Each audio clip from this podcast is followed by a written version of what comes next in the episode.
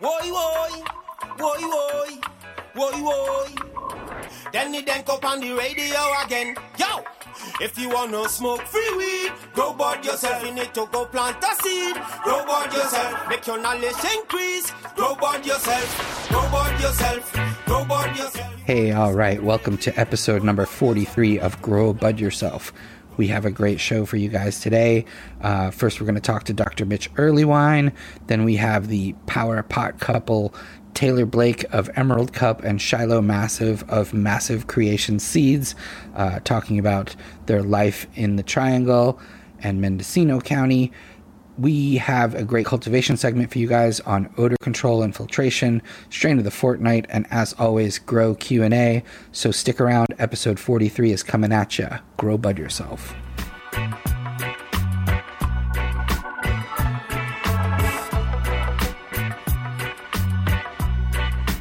All right, welcome to episode number 43. Thank you, as always, to DJ Jacques and Winstrong for the incredible reggae tune that opens up the show. And here we are, episode 43. Mike, how are you? How you doing? Well, so far so good. Nice. Well, that's great. well, I'm happy. Yeah, um, why, why are you so happy? I'm happy that New Jersey uh, took a step forward. Let's not say they legalized entirely, but let's say they took a step, a huge step forward uh, with their law that was uh, written in by the governor and uh, that legalizes uh, certain amounts of cannabis and uh, expunges records and, and you know takes a step forward. Like I said, there's no home grow. Um, still some issues with social equity. Uh, still some issues as far as you know penalties for underage use and possession over six ounces or whatever. But hey, you know it's always two steps forward, one step back, and it's uh, I think it's a huge step forward uh, for New Jersey, and I think it bodes really well for the whole East Coast. And uh, I'm excited. I think Pennsylvania, New York, Connecticut, uh, all these other states are going to follow suit uh, pretty rapidly, and we're going to see uh, a sea change in marijuana law and policy in the Northeast. And, you know, there's going to be the corporate thing, and that's all going to happen. And we're going to have to fight for home grow and social use and equity and all of that. But those are, that's the fights to come. And, uh, you know, let's take this win uh, as a win and understand it as a win and continue the fight. Yeah, that's all you can do. It's pretty incredible that New Jersey beat New York to the punch, but yeah, they, they sure did. But it wasn't easy. Uh, you know, I think we're all just really glad that the governor finally signed a bill that, that legalized cannabis and got rid of those uh, minor pot possession arrests and charges. And, uh, you know, maybe in a future show we'll really go over what that law is and how they got there. But for now, we should just say congratulations and, uh, yeah, let's uh, smoke one down, New Jersey. For sure. You know, uh, a friend of the show is actually in jail right now uh, for cultivation in New Jersey. Our friend Mario mm-hmm. um, from iBud So you know, we need these laws to change. Uh, we need people to be released from jail as quick as possible. And then, you know, we keep the feet to the fire of the politicians and we keep changing the laws in our favor. But um, as mentioned, you know, we're moving forward and the whole region is. And I think that's a great thing. Yeah. It absolutely is. Um, and you know the reason that we probably got to end the the conversation there on New Jersey is we have a jam packed show with a ton of great grow info and uh, and interviews and wonderful stuff. But yeah, before we uh, move on, we should just read this. Uh, last week, it was our forty second episode, and you dubbed that the um, the Jackie Robinson episode. Yes, that's right. Yes, Jackie Robinson. we got some we got some listener feedback on that, so we should just maybe get into that real quick. Stone Root wrote, Hey, I love the show. One thing, though, as someone from the Bean, and I guess that means Boston. Uh, That's right. Yeah. You, meaning you, Danko, seem to have forgotten my childhood hero, Mo Vaughn, uh, Red Sox number 42. Maybe you're a bit older. Oh, well, keep up the good work. Hmm. Yes, no, that's right. Big Mo, uh, definitely a hero of mine in my youth as well. Uh, amazing power hitter for the Sox, uh, uh, larger fella, you know, which I always appreciate the, uh, you know, the guy that can fill out his uniform a little extra. The big boned gentleman, yes. Yeah, like who was our pitcher uh, with the Mets that, yeah, he hit that home run one time, and it like made national news. Oh yeah, Do you remember him? Uh, yeah. Bartolo Colon. Bartolo Colon. Yes, Hit that homer was the biggest. Google day of his life. Bartolo Colon uh, home run if you want, if you want to see a, a a big pitcher hit a hit a, a whopper. But uh, yeah, man, move on. Yeah, hey kid, you know socks. You see, I I, I, never uh, hated. Mo- I'm, I'm a Yankees guy. I've never hated Mo Vaughn because that's back when you didn't have to worry about the Red Sox. They just weren't going to win. but Now still fun to watch. And uh, you know, Fenway Park. You know, you go see see the big guy Mo uh, poke one over the monster. All our European fans are like, "What's going on? What are they talking about?" No, I you know, Messi had a couple goals the other day, so we can talk football too, real football. We're to break out the uh, the sports podcast at some point. But today, Sports on drugs. Sports on drugs, yes. But today we're we've got just way too much stuff to present to you, and uh, I, I think it's all to start with a with an interview with Dr. Mitch. Yes, absolutely. Let's get to that immediately because uh, we always love having Dr. Mitch on the show, and uh, he always comes with the insights. And let's chop it up with him.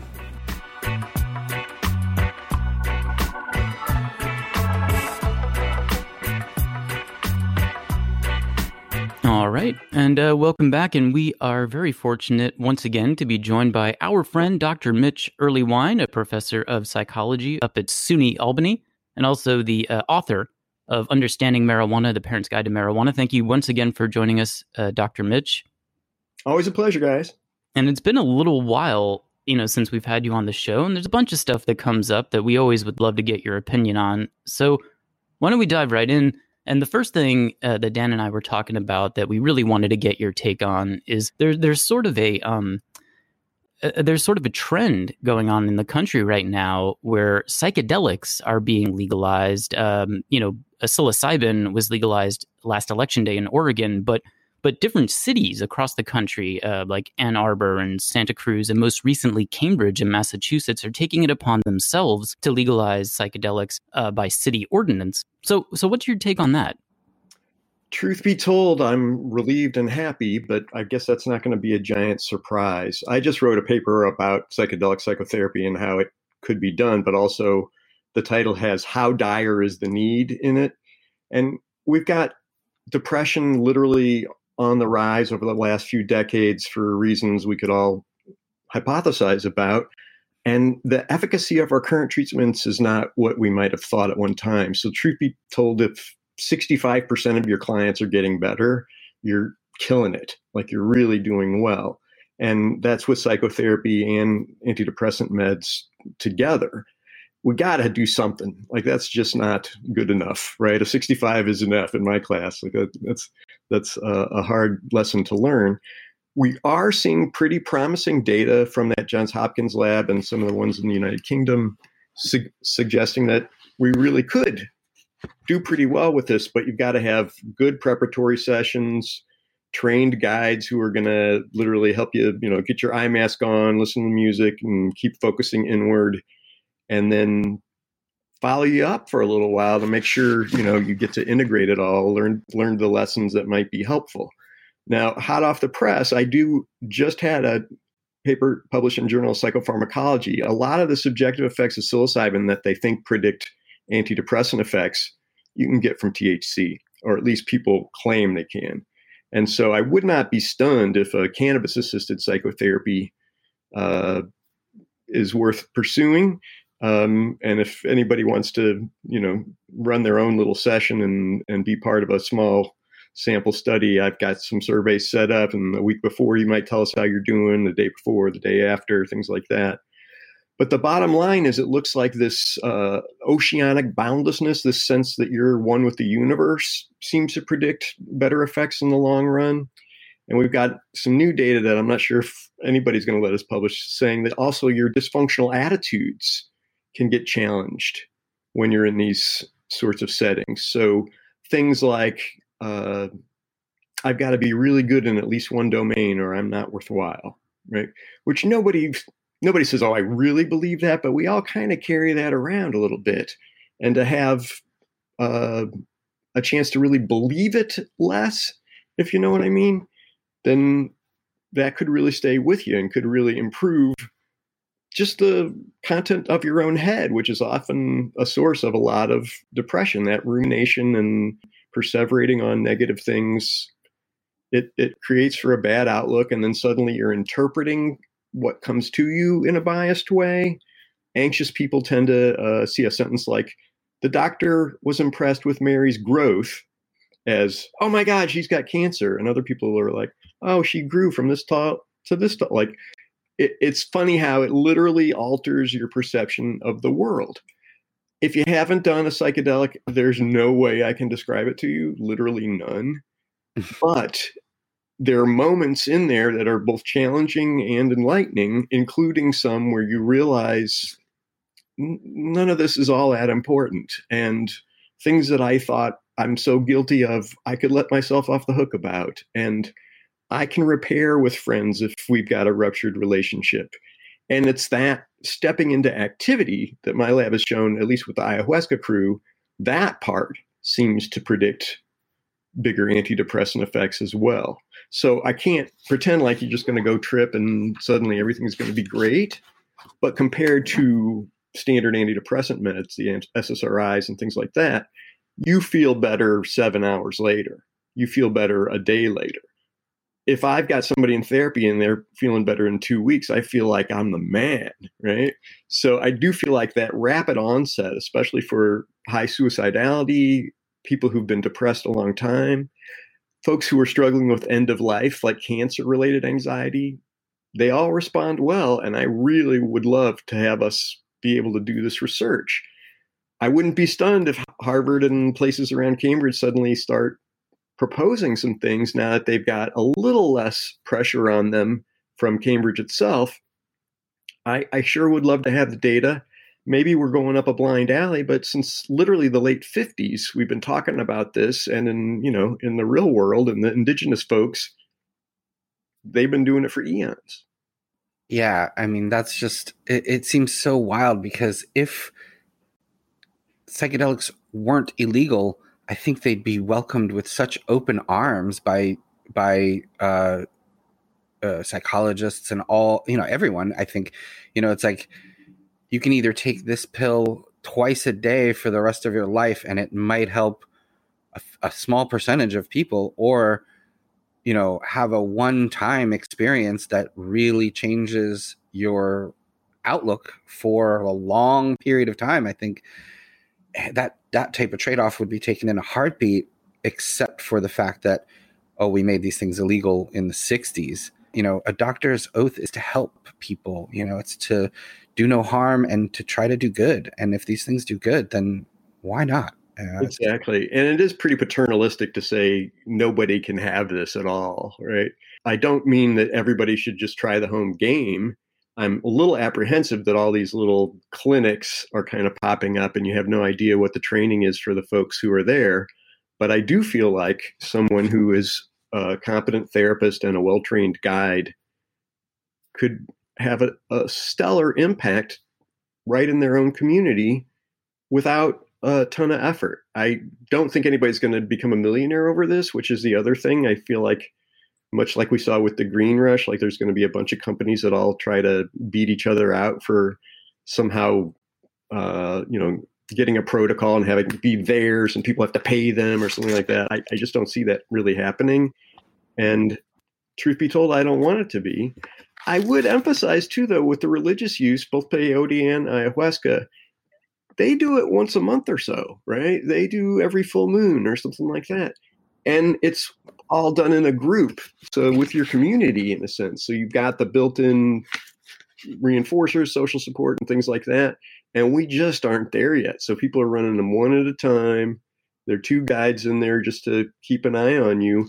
But I, I gotta admit, I'm sure people must relish looking around and going, here's my tribe with me and I'm, you know, weeping or dealing with something, but I know I'm part of a togetherness. I'm part of a crew. That yeah. that would make anybody feel good, you know. For sure. And especially when you're talking about in terms of end of life experiences or people that are suicidal or, you know, in, end of relationships and things. I mean, what have you got to lose? Why, why not? Yeah. And, and it will be interesting to see, uh, you know, what the effects are of some of these local ordinances and if the, uh, the trend in legalizing uh, psychedelics continues. The other uh, substance that's obviously undergone a lot of uh, law reform of late is cannabis. And, uh, you know, with legalization, sometimes for some people can come increased use. Uh, obviously, there's going to be some people trying it, you know, for the first time, and uh, you know that that could possibly lead to some problems. And you uh, were telling us to, just recently that you have some insight into uh, predictors of cannabis problems, right? I was really delighted, and I'm not even on this paper. It's my former student, Allison Luby, my first SUNY Albany grad, and uh, her husband, Kyle DeYoung, who was also in the program, have a really huge sample, essentially showing that there's some key uh, dispositions, traits, characteristics, if you will, in folks who tend to be more likely to develop problems, and some key expectations they have about cannabis. And they're often folks who are having a hard time regulating their own emotions and who kind of run to cannabis to do it for them. Now, I'm not going to wag a finger at anybody who at the end of the day goes, I I need a bong hit. But then you kind of assess the world, savor the moment, and remember how you solve problems and that things are really going to be okay. It's the folks who, time and again, do that and only that in order to get rid of any negative affect that end up having more problematic use. So you guys might remember my paper from a few years back, Don't Wake and Bake. We are seeing the the early morning users more likely to develop problematic use. And your definition of problem is always uh, an issue, I think. And folks who just can't seem to turn to anything else other than cannabis to improve their mood, it's time to learn some new skills. And they're out there, not just meditation or hypnosis or wild things like that, but even paced breathing, right? When I'm really anxious, I catch myself and you just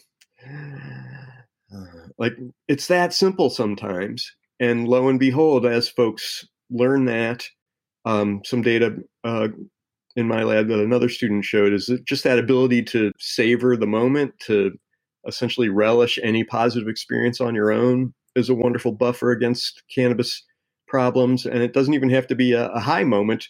But I do kind of love those guys who can, you know, sit down with one strain and the next day have another and talk about how they're different and really relish that whole subjective experience, why not do that with everything pleasant in your life and really make the moment? Yeah, and uh, now just for our listeners who might be confused when they hear the you know the idea of problems and cannabis associated, are we talking about this in the way that pretty much anything as a crutch is a problem, or is it something more specific about cannabis in your opinion? Well, it's funny because I still always feel like the worst negative consequences of cannabis come from prohibition, right? So if you've got a bust, oh man, it is a giant drag. But also, just is your partner complaining a lot? Are the things that you had planned in life just not happening? Those aren't like kidney disease, right? It's not like the negative consequences of alcohol where you've got no liver but it's I don't get the chance to flourish. I'm not really getting to participate in life quite the way I wanted. And then a lot of the items on these problem scales, uh, independent of legal things, are not horrendous, right? It's not addicted in the in the classic way, but just uh, you catch yourself worrying if you're going to run out, right? If you have to go to a family function, do you have to get high? Visine by the case, right? These kinds of little incidents that just let you know I want to think about this because in many ways it's a relationship with the plant and it's always going to be there for you but if it's interrupting your development of social skills or how you keep friends maybe it's time to experiment with smaller amounts less frequently and just see how it goes and clinically, I find the folks who are the most motivated are the ones who have something that they really want to do and that cannabis is getting in the way. And it doesn't necessarily mean abstinence is the goal, it just means I want to be the chooser. I want to pick the times I get high. I don't want to feel like I've got to get high. Makes some sense? Yeah, absolutely. Dan, did you have um, a cannabis bingo before when, when Mitch was running down those uh, concerns? I mean, I've certainly run into some of those uh, those type of issues. Um, but yeah, I, mean, I think it's interesting, and I, I do think uh, that's one of the interesting things about the high THC level controversies and things. It's it's you know if you can use less cannabis, uh, that's a good thing, you know. And I think uh, it's it's strange to police higher THC levels in different ways than you do lower levels. I mean, the same as I've always wondered why you know an ounce can be legal but a pound can't. you know, where do they think that ounce is coming from? Uh, it's just uh, and there's a lot of strange uh, things in the law and also just in how we perceive uh, you know recreational and medicinal use of of cannabis and and other drugs. And uh, speaking of that, while we have you, we, we were running a little long, but we wanted to get this one in before we let you go. Dan and I were talking about this just before uh, you joined us. So recently, uh, Dr. Carl Hart, who uh, is a professor at Columbia University and a, and a drug advocate, to um, you know simplify what he has been all about um, and written about, he recently came out and uh, and admitted to using heroin recreationally as much as like 10 days in a row and then stops. He likes to do lines by the fireplace he said. So from uh, one psychology professor to another um, we wanted to get your take on uh, Dr. Carl Hart's recreational heroin use, and also he um, he likes to do um, ecstasy on occasion and even uh, methamphetamines. Uh, truth be told, I've met Carl. I use his book and not not the popular press one, his academic book in my class. He's super scholarly. He understands research. He's a very intriguing presenter. I'm not stunned that the guy can use drugs recreationally and not have a lot of negative consequences. I certainly can't imagine that MDMA a few times a year is going to have some kind of serious cognitive impact. Why do we freak out about the opiates? At least a subset of us have this dopamine receptor gene that means, wow, it can grab your ass, right? So I had knee surgery and I had some Vicodin and I have some opiate abusers in the family. And I realized, oh my God, I see how you could get strung out on this. I'm guessing that Carl doesn't really have that instantaneous drive for more when he is using it. And the guy's an adult who's an expert in this domain. I can trust him to decide if it's starting to get problematic to lay it down for a while. When you've got as many publications as Carl Hart, right? If you can get a, a, a advanced degree in psychopharm or whatever it is he's got, do that part first. Then see if you can be a heroin chipper, you know? and I think that that way folks can essentially say, all right, obviously the chipping heroin was not the critical part of his career.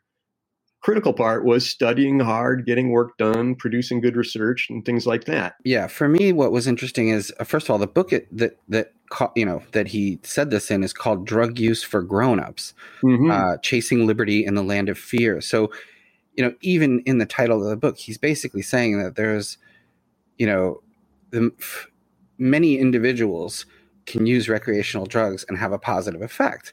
Uh, and also that you know journalists, some journalists and some researchers overstate the harms of recreational drug use. And what was interesting to me is that you know he mentions that you know uh, journalists overstate this, and that's exactly what happened because he this became the crux of what they reporting uh, about the book is is oh here's this uh, Columbia professor who says he uses heroin, and that's the headline. The argument that he's making is that exact thing: is that this is overstated, and here they are overstating it in you know covering his book and his situation. So it just you know I just think we're so stuck in this strange prohibitionist mentality where we want to protect people from themselves and, and keep people from doing something to their own bodies that may or may not be helpful for them. Uh, so it's just it's it's a strange place to be, and I think hopefully we're we're working our way out of it. It kills us in the prevention field though, because literally, if you if you lie to a kid, man, I mean they're already mad enough about Santa Claus, right?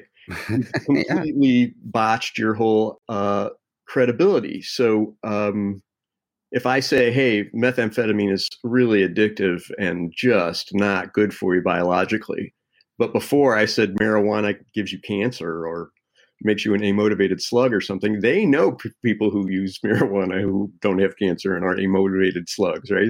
So suddenly everything else I say is no longer going to be taken seriously. And I think Carl's point is the truth will set you free, right? Tell them the truth. But the bottom line is it ends up being about relationships. I don't tell other people what to do, but I can ask them what they want and we can brainstorm about what the path is. And it may not include lines of heroin by the fire. Yeah, it, it is really interesting. And, uh, you know, in our society, there's still quite a stigma around uh, opiate use. And he's a brave man to come forward and sort of um, put his money where his mouth is here. And uh, yeah, we wanted to get your take. Thank you for that. Thank you for everything. Dr. Mitch, thanks for coming on the show. Once again, could you just tell our listeners if they want to get a hold of you or see what you're up to, how they could do that online? If you do have a question or a comment, or you want to be one of the single cases in a cannabis assisted psychotherapy uh, home trial, hmm. uh, I'm at 420research at gmail.com. That's the numbers 420, the word research at gmail.com. looking forward to hearing from people. Awesome. Thanks so much, Dr. Mitch. We'll have you back on soon. Uh, everyone else, please stick around. There's lots more Grow Bud Yourself after this.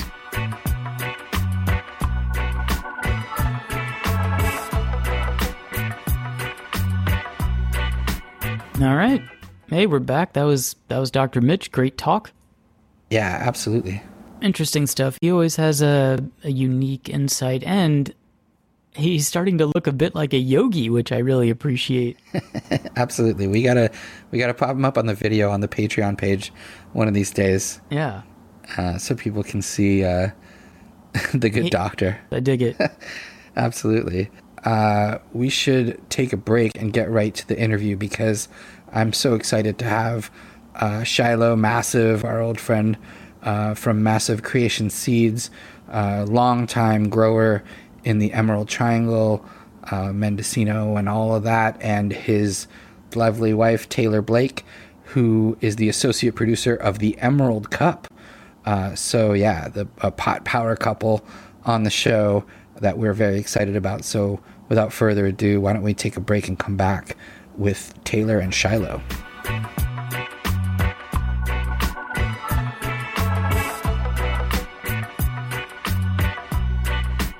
Hey, you guys, this episode is brought to you by Excelsior Extracts and their incredible THC infused relief rub. Uh, and now this stuff really works. And uh, I know it works because it's made by our friend Outcast, and she needs very, very strong topicals. Uh, so the Relief Rub is the strongest topical I've ever tried. Check them out on Instagram at Excelsior Extracts, all one word. Uh, DM them for info on the Relief Rub if you're interested and uh, give them a follow. Uh, they're great people and they grow great cannabis and make great products. So thank you to Excelsior Extracts. Now back to the show.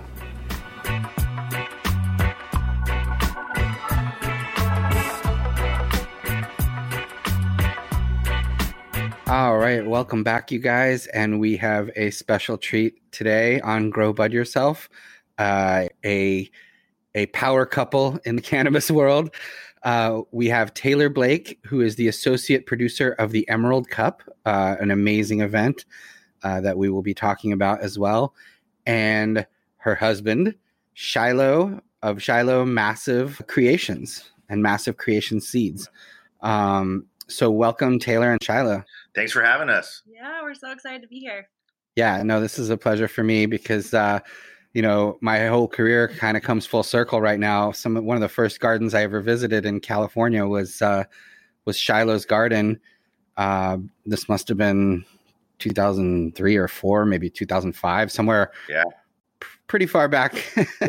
in time. Uh, and and you were already growing big even way back then. Uh, and I just remember being amazed at um, the size of the plants that you had growing, and also the techniques that you were using at that time. So, um, tell us a little bit about your history in uh, the Emerald Triangle. Well, you know those plants actually. That just to mention that, yeah, a lot of people that year that you came up, um, those plants were monsters. People still refer to them as some of the biggest they've seen. And I remember your article, uh, the quote, Bob Marley, uh, "Small axe, big tree," was in the article, and uh, there was a picture of an axe back there. But yeah, we've been friends a long time. So, not to be too long about it, you know, I've just always loved ganja. I went to college. I'm a Spartan, San Jose State, and uh, I used to come up to this area. Well, we used to get our weed from this area, you know, because it's always been famous. And uh, I'm just like, man, I want to live up there and grow ganja, you know, every time. And then I just guess after saying that enough times, I manifested that, and uh, I moved to the glorious Emerald Triangle to grow cannabis. And I've been here you know, close to 20 years probably.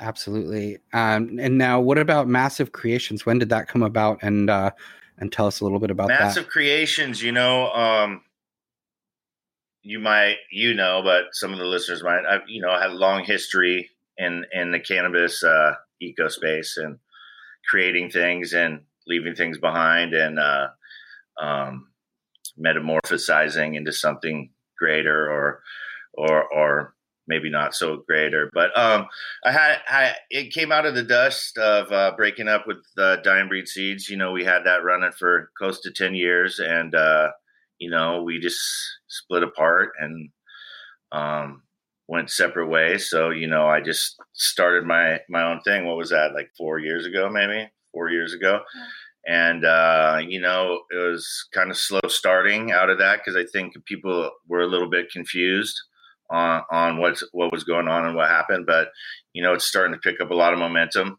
massive creations, and uh, really excited. You know on on the things we've been doing um, for the last few years working on it. I brought a new team on.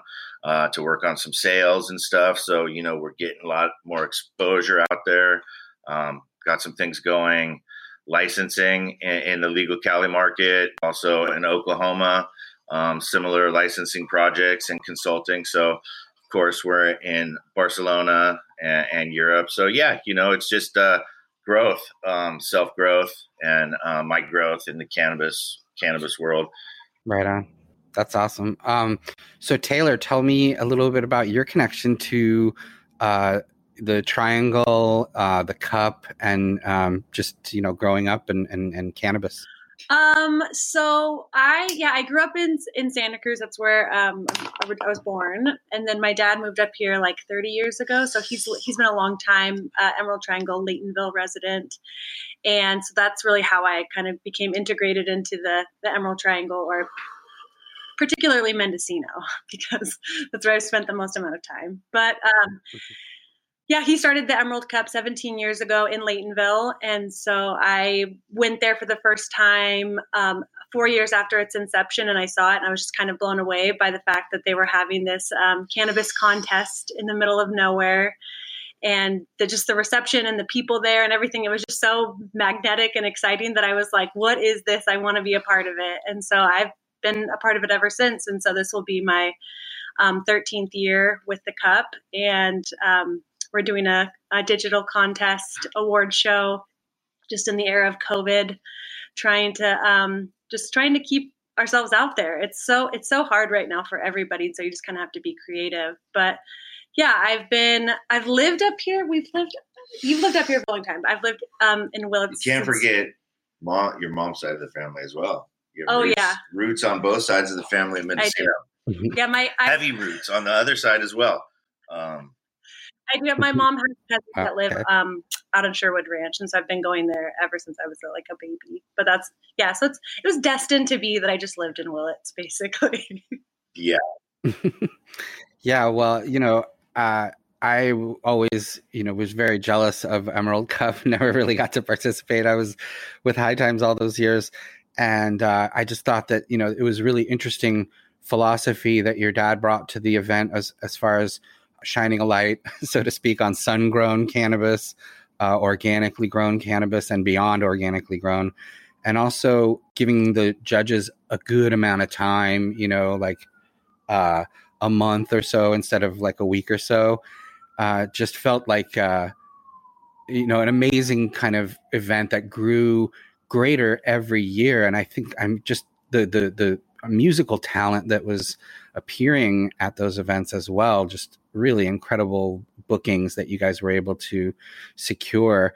And as you mentioned, I guess that's uh, changed now due to COVID, but you guys just got done handing out a uh, a bunch of samples for Emerald Cup 2021. Is that correct? Yeah, we wish that you were um, in California so you could be a judge with us. Um, but yeah, we just we're in the hot in the middle of judging right now. All the categories are because there's about um, ten different separate judging pool um, teams, and they're all judging their categories right now.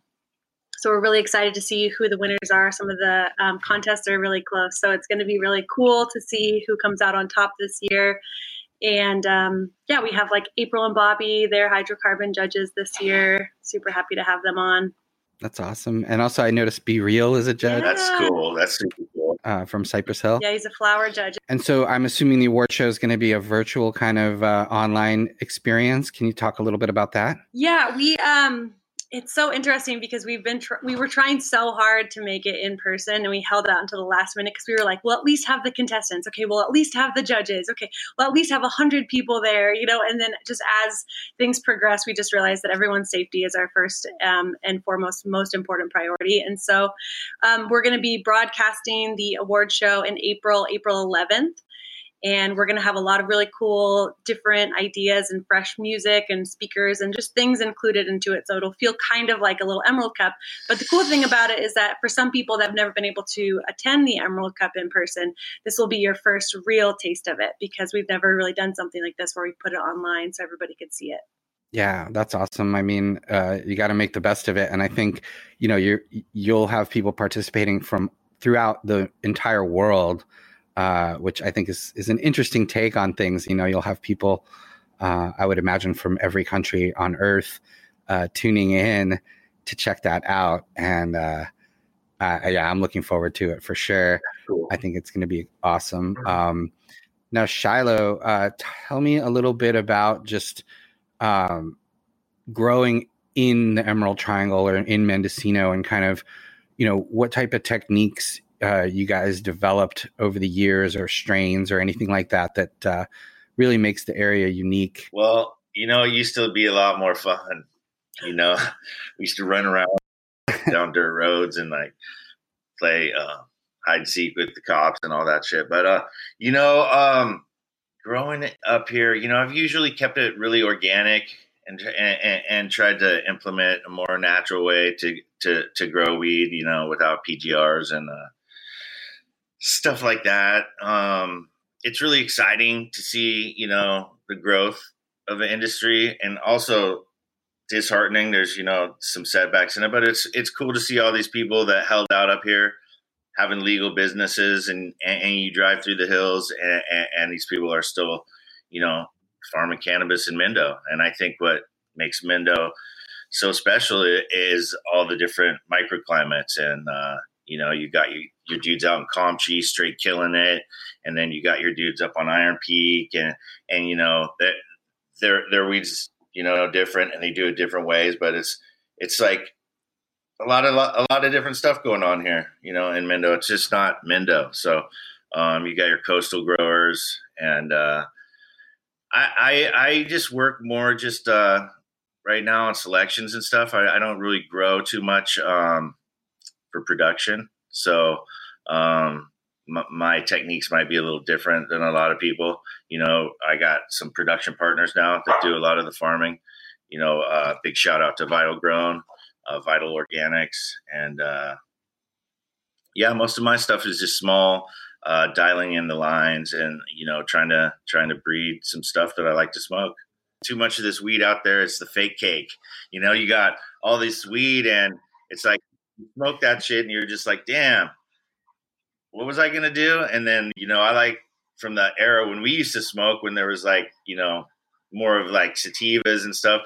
uh, you, you you you get high and you want to do something. So I'm trying to get some more energetic weed out there, some like truck driver weed, you know, like that cornbread mafia weed. Yeah, for so, sure. Right. Uh, I mean, that's the one thing I would say about the region as well is that you just for for for a long time, many years, decades, you couldn't get away with growing any boof in the area. Uh, just because the, the, the quality just had to be top notch. And you talked about the microclimates as well. You have to kind of dial in for where you are. Uh, but talk a little bit about some of the strains that you've got out there. I know the lemon hammer is super popular. We just we just dropped ten strains. Um, some of them new, some of them not. Um, what's on there? Hibiscus ice. That's a real winner. The Bobby Dazzler. Bobby Dazzler's peanut butter breath. Uh, uh, Sunday Driver um, by Pineapple Thai Master Kush, and the Pineapple Thai Master Kush is a F three male. So that that's a really exciting one. Look at we brought it up. You know the Gasarita. The Gasarita is another one. The Black Lime, Hindu Skittles OG. Um, you know that weed hits like 98 but that one you know a lot of people want the purple weed so we got a whole lot of purple weed too now purple made a huge comeback so there's the grape gotti there's a purple panther there's a grape gack um, sour apple melon. You know, there's just Bobby Dazzler. Everyone's loving the Bobby Dazzler. Um, yeah, and then I'm gonna drop a whole whole new list on on 420. We got the Draco, Sex and Candy, Buddhist Stargate. Um, so yeah, there's there's uh, about 15 strains available right now. Um, give a shout out to my email, massivecreations23 at gmail.com any information you want, you could just tap in there. We're ready to, uh, you know, field all your needs for seeds. Do bulk too. We got a whole menu in 30 days of uh, auto flower seeds coming out. Heavy on the runts crosses. Everyone loves the runts. We got yeah. It's too much to too much to mention on that. So wow, just 30 days away too. Lots of people are looking for bulk these days, uh, and it's you know it's good to know a place you can you can point them yeah. with quality. So let me touch on this too. Um, Europe, TH Seeds, you know, our old friends there, TH Seeds. So uh, we did some collabs over the last few years, you know, um, with them, and it turned into a whole line with TH Seeds, the Bastards line. A lot of Fem seeds. We have the melon sickle and, uh, you know, a couple other heavy banana strains in Fem too available in the EU. So that's cool and exciting. Um, should check that out. Available Pure Sativa, Attitude Seed Bank. Um, yeah, it's an exciting year because you know it's been slow and uh, a lot of stuff going on. Like I said, I got the legal pre roll coming out in the Cali market, massive joints. Um, that's with Vital Distro again, and that should be available next week. It's going to drop in, in LA as well as NorCal. So working on some other cool projects too that I don't want to talk about too much like more in, in development stages. Not so much just running around in my backyard growing ganja anymore. Uh, I'm a businessman, you know what I mean? Yeah, we have a big we got a huge whiteboard. You know, we're doing emails and sending faxes and stuff.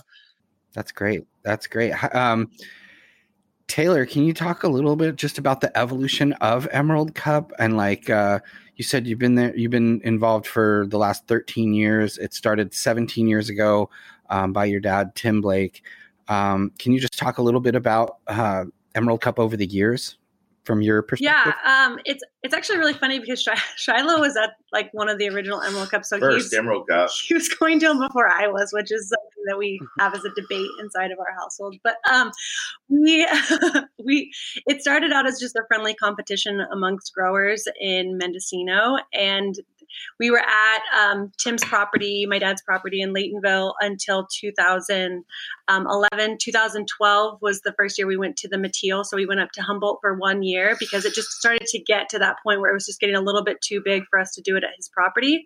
And so then we went to um, Humboldt, the Mateel, and we thought this was going to be our forever home. We were like, this is it. Like, this is just where we're going to be. And then, um, John Vergatos from Skunk Magazine, he had told Tim that he was like, I think you should go bigger. I think you should go to uh, to like the fairgrounds. And Tim never thought that was like a good size. So we just went out on a limb and we went to the Sonoma County Fairgrounds.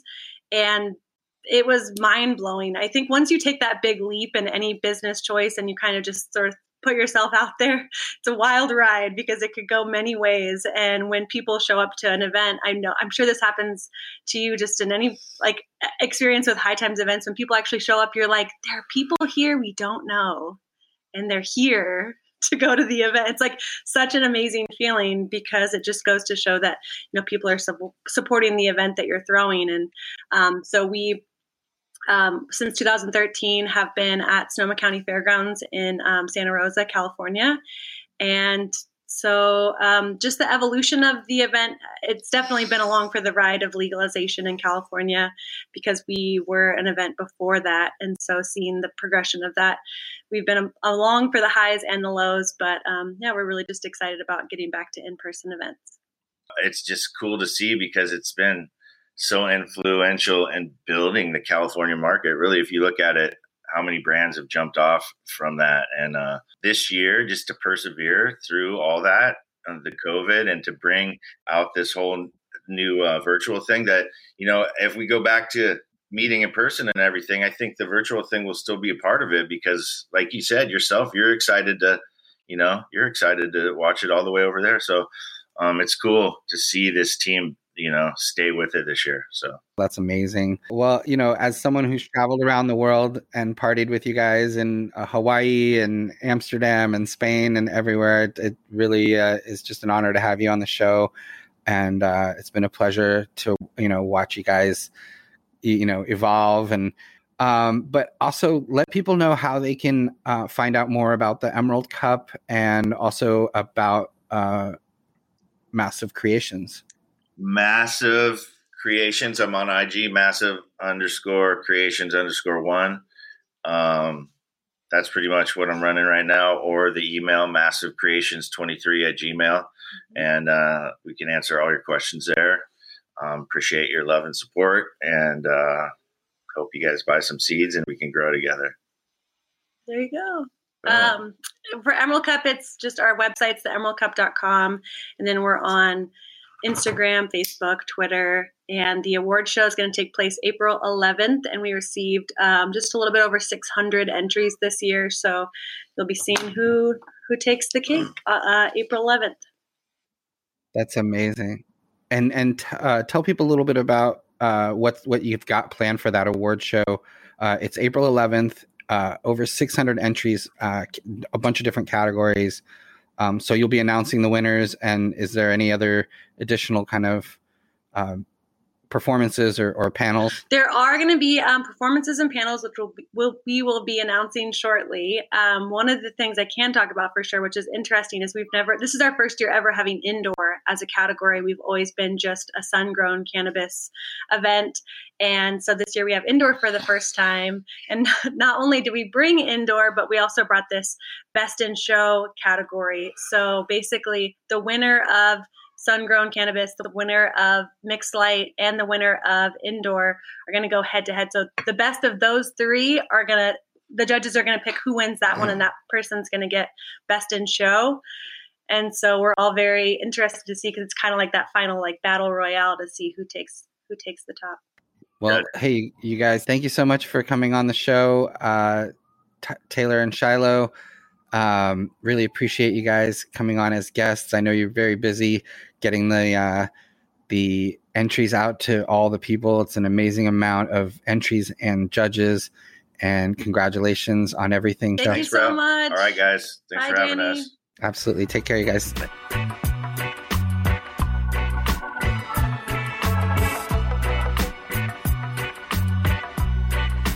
Hey guys, Grow Bud Yourself is so proud to be sponsored by Sweet Leaf Nutrients. They have an incredible line of organic and synthetic nutrients, uh, amazing amendments, great stuff on their website. And using the code DANKO15, you can get 15% off of everything at sweetleaf.com. That's S U I T E L E A F. They have amazing organic fertilizers, amendments, indoor hydroponic grow tent kits, uh, smell proof bags, duffel bags, all kinds of backpacks, and an incredible line of newts that work wonderfully with cannabis. We got a great promotion going on with Patreon where we're giving away sweet leaf nutrients at those different levels and lots of promo codes there as well. So we are just super psyched to have Sweet Leaf on as a sponsor for the show, and we hope that you will also support them.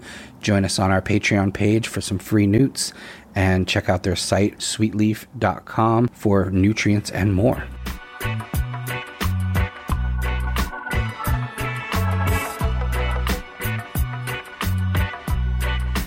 All right, welcome back, and uh, oh, so great to have uh, Taylor and Shiloh on the show for you guys. I hope you enjoyed the uh, the interview there.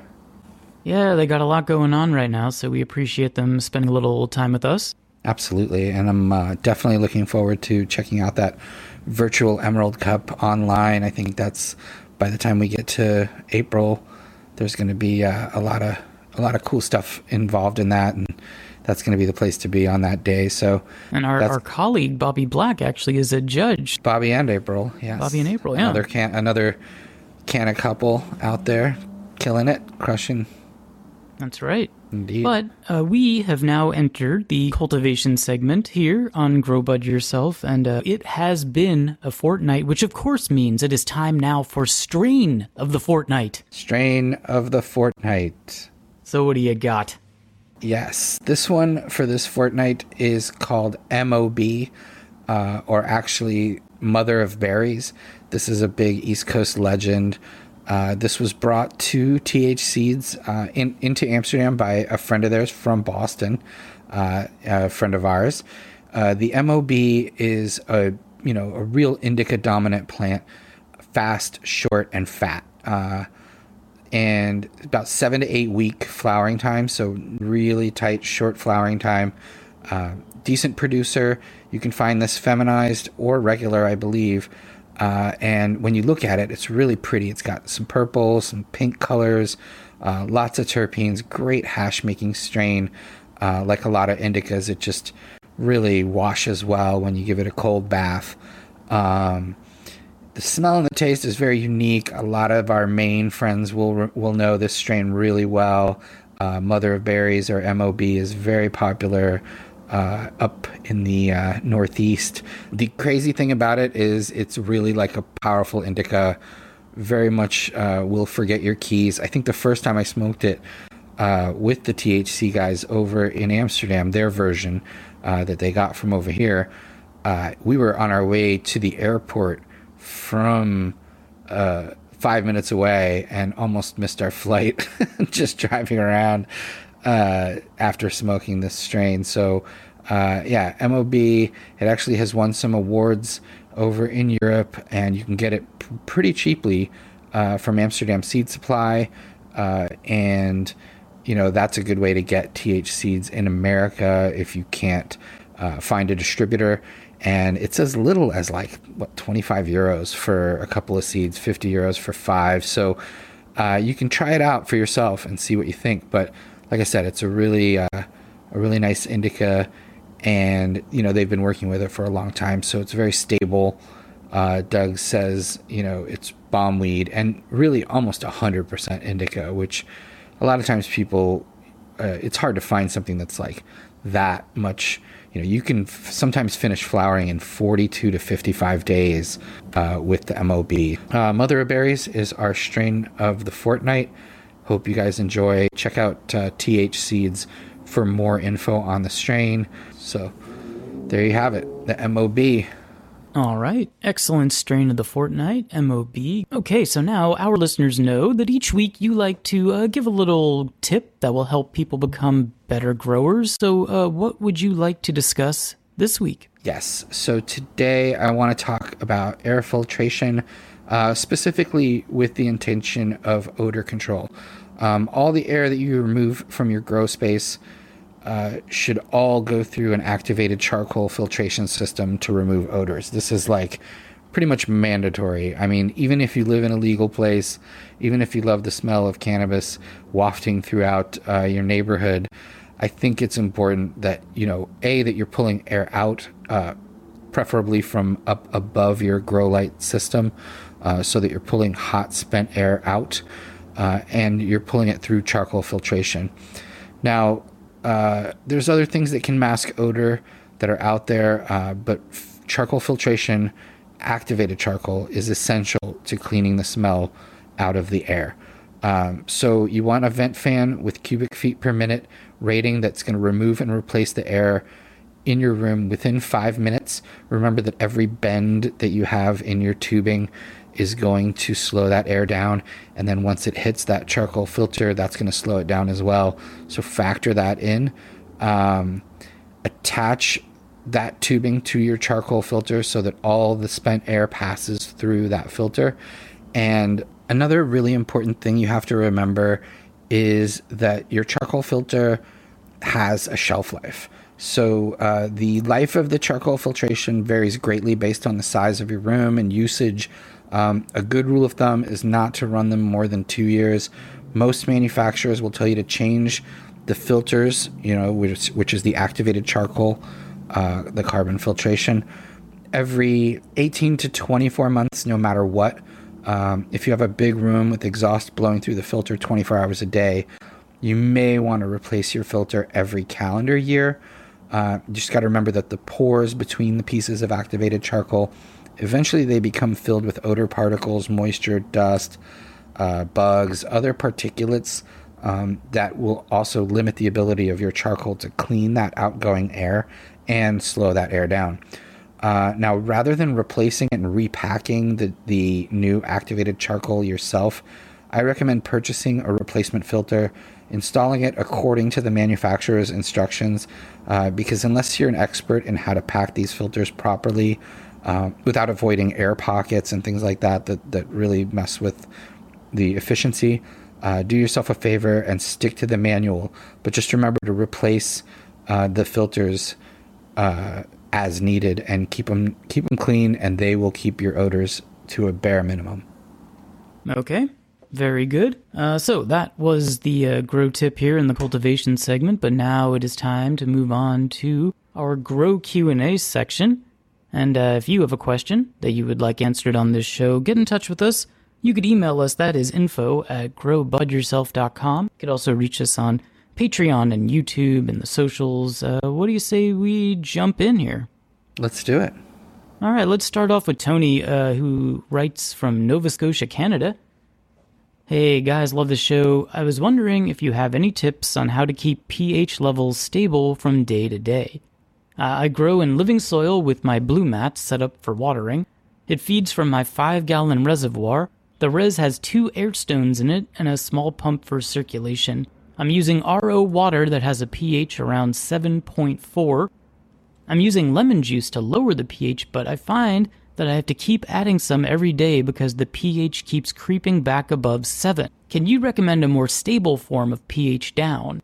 Is this a trait of RO water or the lemon juice? Thanks so much. So, um, hmm, what would you say to Tony?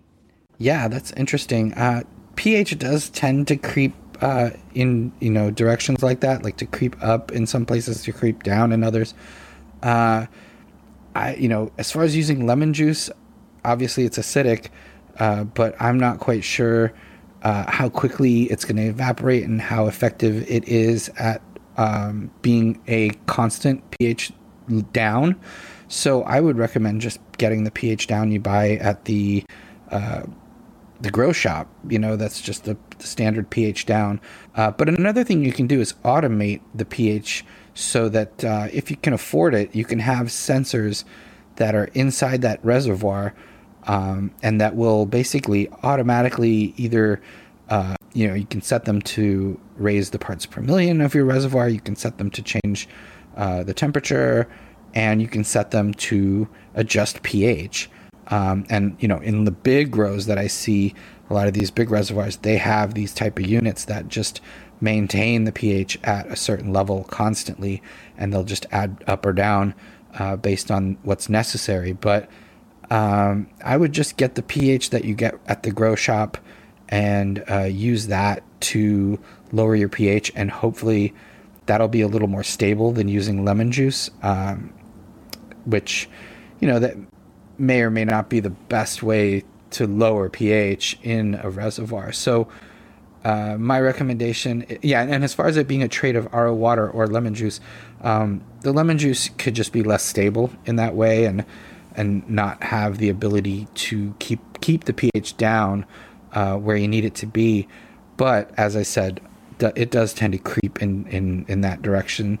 So uh, you just got to stay on top of it. But I do think if you get uh, pH down from the shop, it'll uh, it'll stabilize it a little for a longer period of time than the juice. All right, makes sense. Uh, thank you, Tony. We hope that helps. Uh, let's move on to Terp Hunter, who writes Hey, Mike and Danny, I'm thinking about adding some coconut water during the flowering period of an upcoming auto run, uh, thinking it might be an easy way to add cytokinins and sugars along with my other organic 284 castings and kelp meal feeding. Wondering if you've heard anything about this. So, uh, what would you say there to Terp Hunter? Yeah, no, that's interesting. I really haven't heard too much about people feeding with coconut water.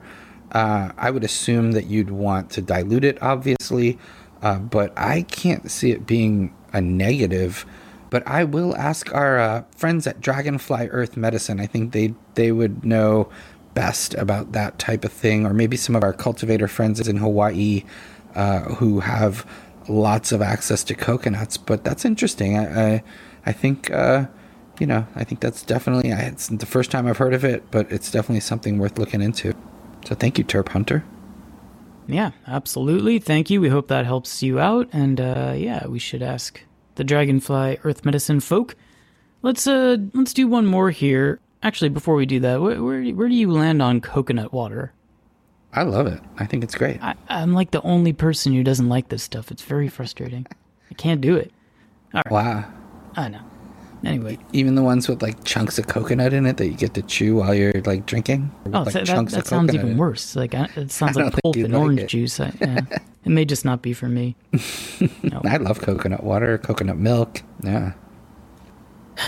All right, let's do one more here. This is our friend uh, Gunja Gonzalez, and he writes, "Dear Dan, uh, dear Danny and Mike." Your podcast is awesome and by far my favorite, and uh, not only among podcasts that touch on topics concerning cannabis. Hmm. Thank you. Thanks, Gunja. Um, I have some questions that are not directly grow questions, but I hope you are so kind to answer them anyway. I mostly have been smoking strains like Northern Lights and Kushes because I had a bad experience with anxiety during my teens with more cerebral strains. Uh, recently, I stumbled upon Blue Dream, and I th- and uh, though I had trouble finding the right dose the first few times, it became my favorite strain because of its cerebral effect. Um, now, what are similar strains that have slightly stronger cerebral effects compared to other strains? How strong is the cerebral effect of Blue Dream? Interesting stuff. What what would you say to Gunja Gonzalez? Yes, uh, I have found that a lot of people do uh, turn to strains such as Blue Dream for that cerebral effect, uh, as you described. And I think um, if I were going to sort of group strains into that family, I would have uh, Blue Dream obviously in there. I would have uh, Jack Herer, uh, a lot of sativa dominant but non haze strains. So something like Cali Mist from the old days. Uh, par- I think that's a Paradise Seed strain. Um, or uh, you know even some of the su- like super silver haze uh, lemon super lemon haze uh, i think the sativa dominance gives uh, a lot of strains that cerebral effect. Uh, and of course there's a lot of different terpenes and combinations and cannabinoids that work in conjunction with that but uh, I, I I understand that, and and I think strawberry cough also fits into that realm as well as like a sativa that's not necessarily that spicy haze uh, that most sativas tend to be. Uh, and th- those are the ones that tend to, to for me, to be, have that cerebral effect. Um, so Jack, Herer, uh, Blue Dream, um, Strawberry Cough, uh, Super Lemon Haze. Those, those are those I would group together as um, very cerebral effects. And then you you have more. You know, you have your uh, you know Lester Grinspoon. The Grinspoon strain is is very cerebral, but as you mentioned, uh, you had issues with anxiety, and if you go a little too cerebral, uh, that anxiety can kick in. So you want to find the one that that that uh, gives you that head rush and that uh, electricity without um, you know sending you into a panic attack or anything like that. So um, thank you, Gunja, for the question, and uh, you know keep keep searching for that perfect strain for you. Yeah, no, and I've heard that um, you know a higher ratio of uh, CBD with the THC can kind of help reduce the anxiety. Yes, absolutely, and they even have now uh, Blue Dream uh, CBD versions of Blue Dream. Uh, that may be even more beneficial, or if you if you mix that with some of your higher THC strains, it'll uh, maybe temper the anxiety a bit, but uh, still allow you to feel those that head high. All right, good stuff. Thank you, Gunja. Thank you to everybody who wrote in. Uh, if you are listening and you have a question that you would like answered on this show, get in touch with us. Uh, you could email us. That is info at growbudyourself.com. Um, we're going to take a little break, come back, and then wrap this up. What do you think? Let's do it.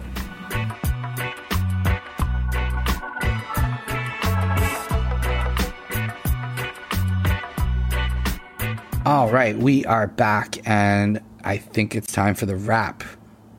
Time to wrap it up. Yes, indeed. Well, wow, what a show, you guys. Uh, thank you to DJ Jacques and Winstrong. Thank you to Dr. Mitch Earleywine.